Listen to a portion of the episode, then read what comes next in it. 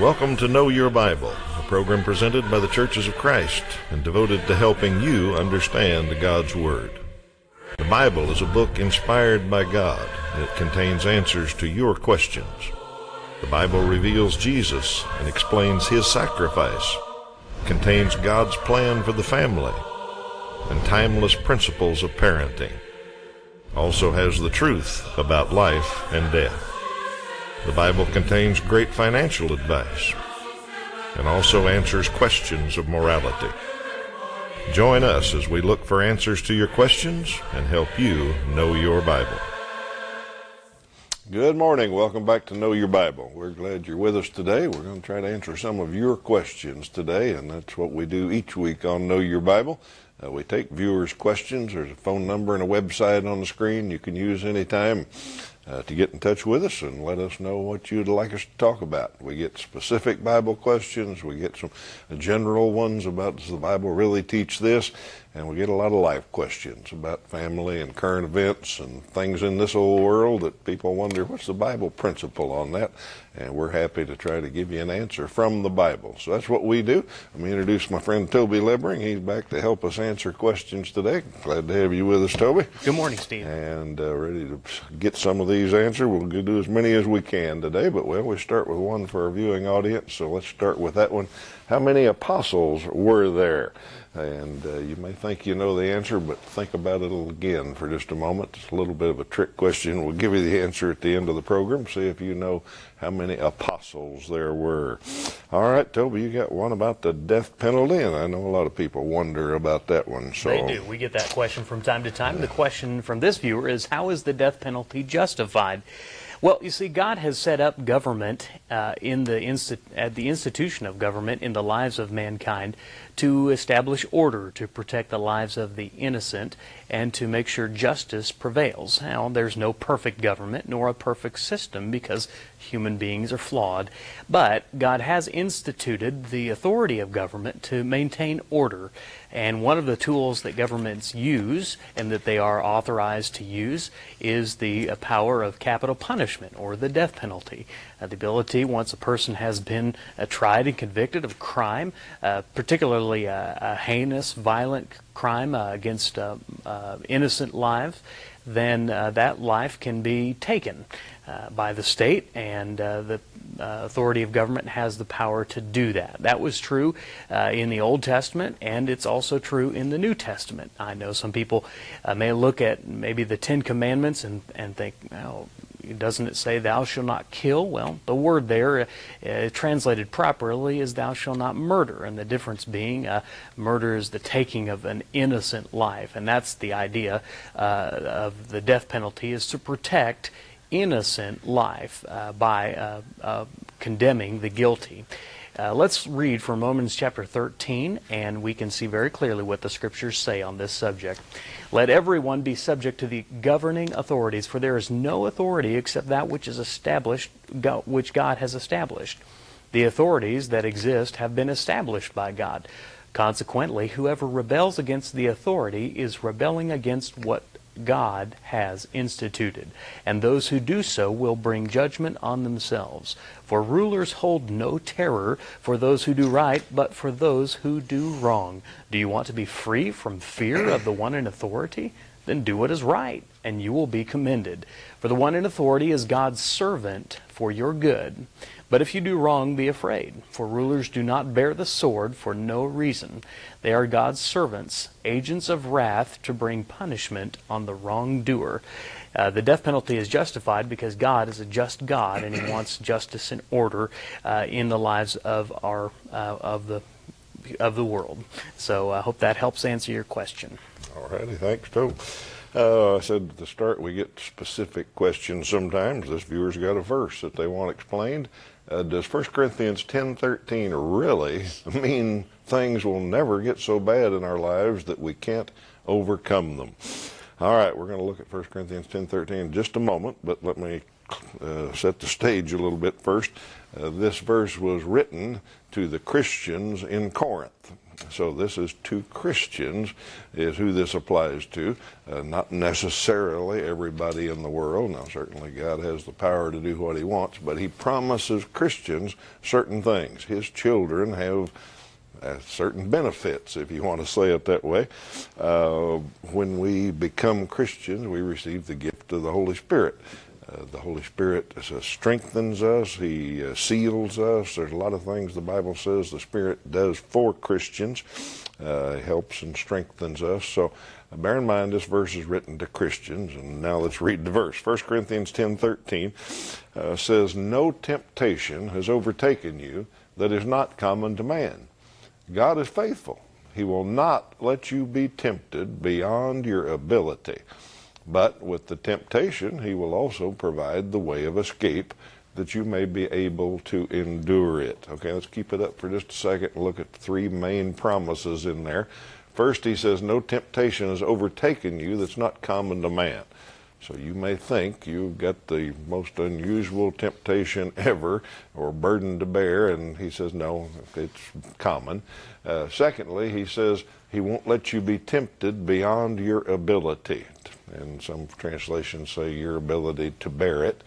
And the third promise is that when there is a temptation, he'll also provide a way of escape that you may be able to endure it. Okay, so that's what the verse says. Now, our viewer says, Does that really mean what it says?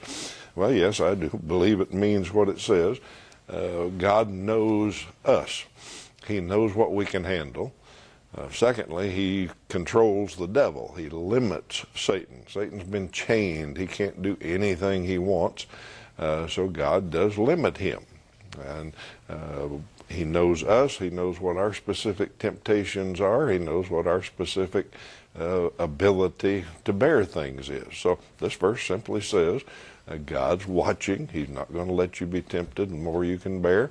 And whenever you are tempted, when there's a problem, there's a way to get out of it. He will provide a way. Now, sometimes we have to look around a little bit and look for that exit, but uh, and sometimes we don't want to take it because it's a little costly. But that promise is still true. So, yes, I realize things get very, very difficult in life. Uh, sometimes we have problems and burdens and just catastrophes just piled upon pile. Uh, but God says we can bear it.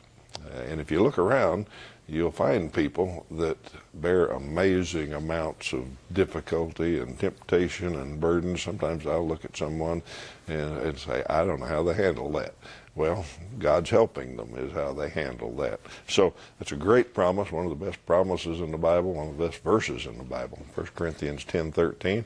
And I believe it means exactly what it says. All right, Toby. Uh, got a difficult situation and a question here. A viewer once uh, says the Bible promises we will receive whatever we pray if we pray in faith. I prayed that my husband wouldn't die, but he still died. Is my faith too small? Uh, well, uh, first of all, let me extend my condolences to a tragic situation, although I certainly don't know the circumstances surrounding it. Uh, it's certainly a difficult uh, situation and something we never hope to have to endure. It's in times like these we may wonder about the power of prayer and faith.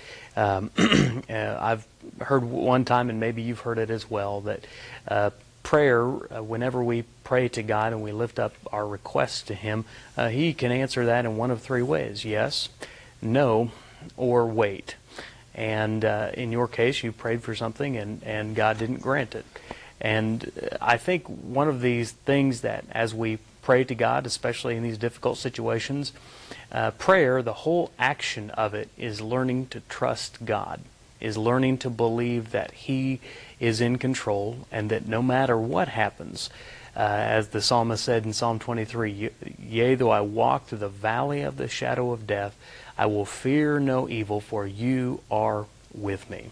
And that is, uh, I'm glad to hear that you're a person of prayer and faith, and you need to know that God's still with you. Uh, even though we may not fully understand, even though it may not be the answer that we want, uh, if we trust in the Lord, He's going to work everything out. Uh, and uh, He has a much larger perspective than we do, certainly in the matter of, of sickness and illness and, and death. So I want to I want to encourage you to keep praying and, and maintain the relationship that you have with the Lord. Uh, Proverbs chapter 3 verses 5 through 6 says, Trust in the Lord with all your heart and lean not on your own understanding, but in all your ways acknowledge him and He will make your path straight. And that's what faith is all about trusting even when you don't understand, praying even when you don't get the answers that you want, because you believe that God's answers, uh, when they're different, uh, are, are of uh, understanding deeper than ours. I want to refer you back to a story in John chapter 17. When, I'm sorry, John chapter 11, when uh, Jesus was asked uh, to come to the bedside of his friend Lazarus. Let's look at John chapter 11, verses 1 through 5. Now, a certain man was ill, Lazarus of Bethany, the village of Mary and her sister Martha. It was Mary who anointed the Lord with ointment and wiped his feet with her hair, whose brother Lazarus was ill. So the sisters sent to him, saying, Lord, he whom you love is ill. But when Jesus heard it, he said, This illness will not lead to death. Does this illness does not lead to death. It is for the glory of God, so that the Son of God may be glorified through it. Now, Jesus loved Martha and her sister and Lazarus, and I, I we know the, how that story ended. I just want to use that to remind you that just because we don't get the things that we request from God doesn't mean He doesn't still love us and care for us deeply. He just knows better than we do. So keep praying, keep walking by faith, keep trusting in Him. He still loves you. Okay, thank you, Tobe. Let me take just a moment and talk about a good way to study the Bible. Uh, we advocate Bible study on this program, and we try to answer a few questions each week, and that's a little bit of Bible study, but there's a lot more in the Bible that uh, we need to know because it's God's Word demands. So, on this program, we know a lot of our viewers are serious Bible students, and a lot of people have not started studying the Bible. So we've got a way to help you on that. If you'd like some free Bible study materials, we think they're a good way to get started. Lots of different ways to study the Bible, but uh, here's some good ones that we've found. Uh, it's a correspondence course, so we'll send it to you in the mail so you do it by yourself and privacy of your own home. And you can learn a lot about the Bible by taking these lessons. And we've got other lessons beyond this introductory course. Uh, but it's a good way to start. Starts with the Old Testament and the New Testament. So you start off learning about the two big parts of your Bible. And uh, when you're done with these eight lessons, you'll know a lot more about the Bible. And uh, hopefully by then you'll be interested enough and learned enough that you'd like to keep on studying the Bible. So we've got some other courses that we can send to you then. All you have to do is get started is uh, use that website or that phone number on the screen let us know that you'd like that free course. We'll get it started for you, and we think you'll enjoy it. We've been uh, offering that for all the years we've been on, and thousands of folks have gone through it, and uh, uh, we don't get many complaints. We get lots of folks that uh, tell us that's a great way to study the Bible. So give us a call, let us get it started for you. All right, question about denominations, and actually, this is kind of a two part question. We'll First question is why are there so many denominations? And, and the viewer wanted to know what denomination we are, so we'll get to that one in a moment. But why are there so many denominations? Well, denominations are, it just means a name of something. Uh, we carry money in our billfold. That well, I guess people used to carry money in their billfold. now, now everybody's got What's a piece of billfold? now got a piece of plastic or a chip. Uh, but anyhow, when we used to carry money, uh, they were in denominations: a one, a five, a ten, a twenty, and all that. That's just that's named that, and it sets it apart from anything different. A five's different from a ten. Well, that happens in Christianity, unfortunately. Uh, we can't just all be Christians for some reason. We denominate. I'm this kind of Christian, I'm this kind of Christian, and she's that kind of Christian. So that's what we're talking about, and that's all the word means is to set apart as different from others. Uh, couple of reasons there's so many denominations. Lots of reasons, but let me just give you the two biggest ones, I think. Uh, number one, there are doctrines that people differ on, and obviously, if you believe the Bible is the inspired Word of God, uh, then some doctrines are wrong because they don't agree with the Bible. Uh, the Bible actually says that Satan uh, will promote false doctrines. So we could use that as the first reason is uh, evil causes it. Uh, 1 Timothy 4 1, uh, Paul wrote to Timothy and says, In the latter days, uh, some will abandon the faith and follow deceiving spirits and things taught by demons. Okay, so he says there's going to be people that set themselves apart by teaching a doctrine that's not from God. So that's one reason there's so many different groups and set things apart. Now, the basis for that, however, Paul goes on and says in verse 2 of 1 Timothy 4 1, 4, chapter 4, such teachings come through hypocritical liars whose consciences have been seared as with a hot iron. So he says Satan kind of comes up with the doctrine, but they come through men that aren't righteous. They aren't good men. They're hypocritical. Uh, so that's the second part of the answer is all of these denominated groups had to start with somebody that separated them. Now, to me, the best answer for why there's so many denominations is because we're human. And humans like to be right, humans like to have their way, humans like to control things. And so when you get a group of humans together, at some point there's a division. One guy says, I'm going to believe this, and the other one says, No, that's wrong. I'm not going to believe that, and I've got to be right. And all of a sudden you've got two denominations. Let me show you a verse that says that Galatians chapter 5 and verse 17. Uh, Paul says, The desires of the flesh are against the Spirit, and the desires of the Spirit are against the flesh. These are opposed to each other to keep you from doing the things you want to do. The Spirit wants unity. That's what Jesus prayed for. Uh, Paul's told people to maintain the spirit of the unity of the Spirit and the bond of peace. So the Spirit wants one, uh, unity, wants all Christians to be one. That's what Jesus prayed for. Galatians 5.17 says the flesh, mankind, humanity, uh, our desires are opposite of what the Spirit wants.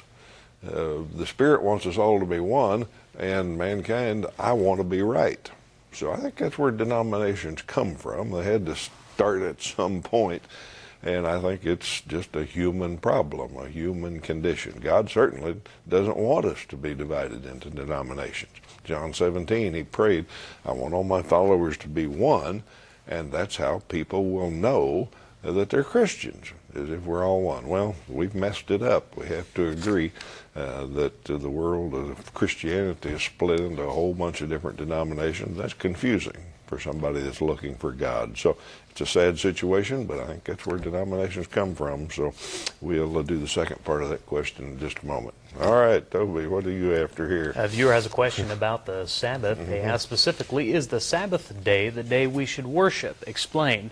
Uh, sometimes you'll hear, hear people refer to the Sabbath and what they're referring, if you listen to what they're talking about, they're talking about the worship day, and they, they, they uh, are referring to worshiping on Sunday, but they're saying the Sabbath. The Sabbath actually is the seventh day of the week, so that would be Saturday. Now, there are some folks who believe uh, that, that worship is to be done on Saturday. Uh, specifically, uh, they get that from the Old Law and the, the Ten Commandments remember the Sabbath day and keep it holy.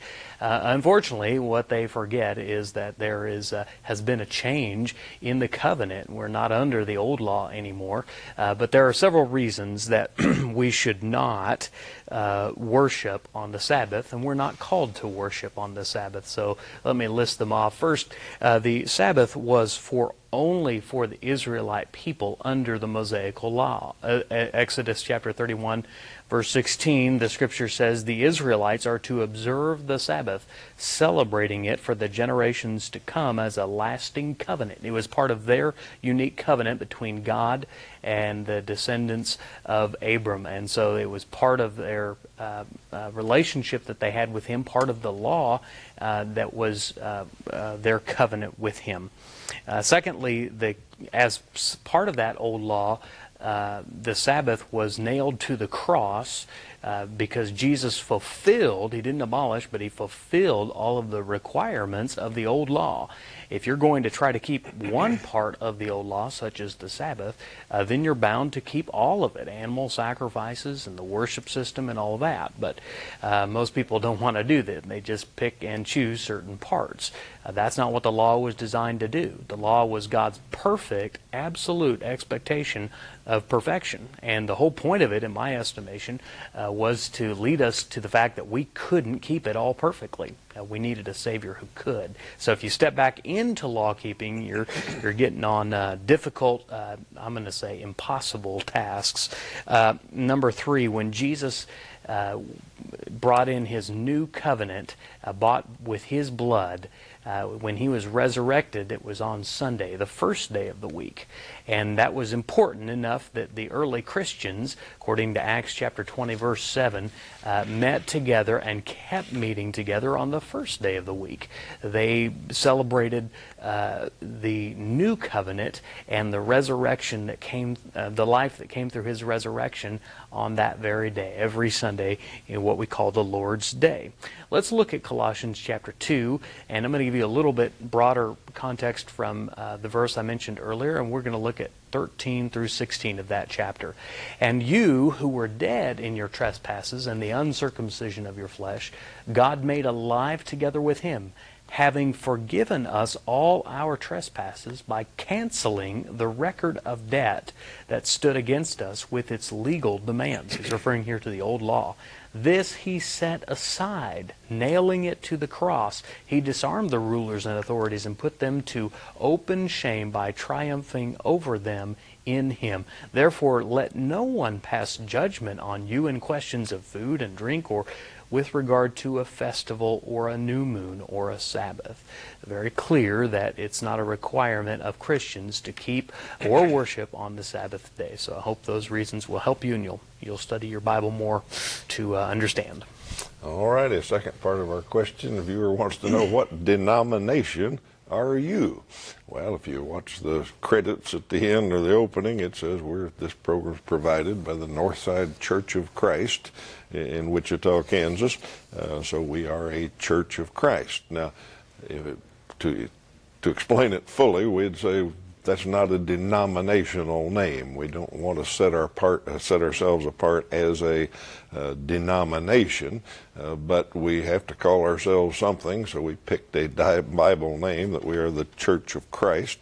Uh, and I know in a practical way, in some ways, we appear as a denomination because we uh, have common practices and beliefs and things, but it's not intended to be a theological separation. We just want to be the church of the New Testament.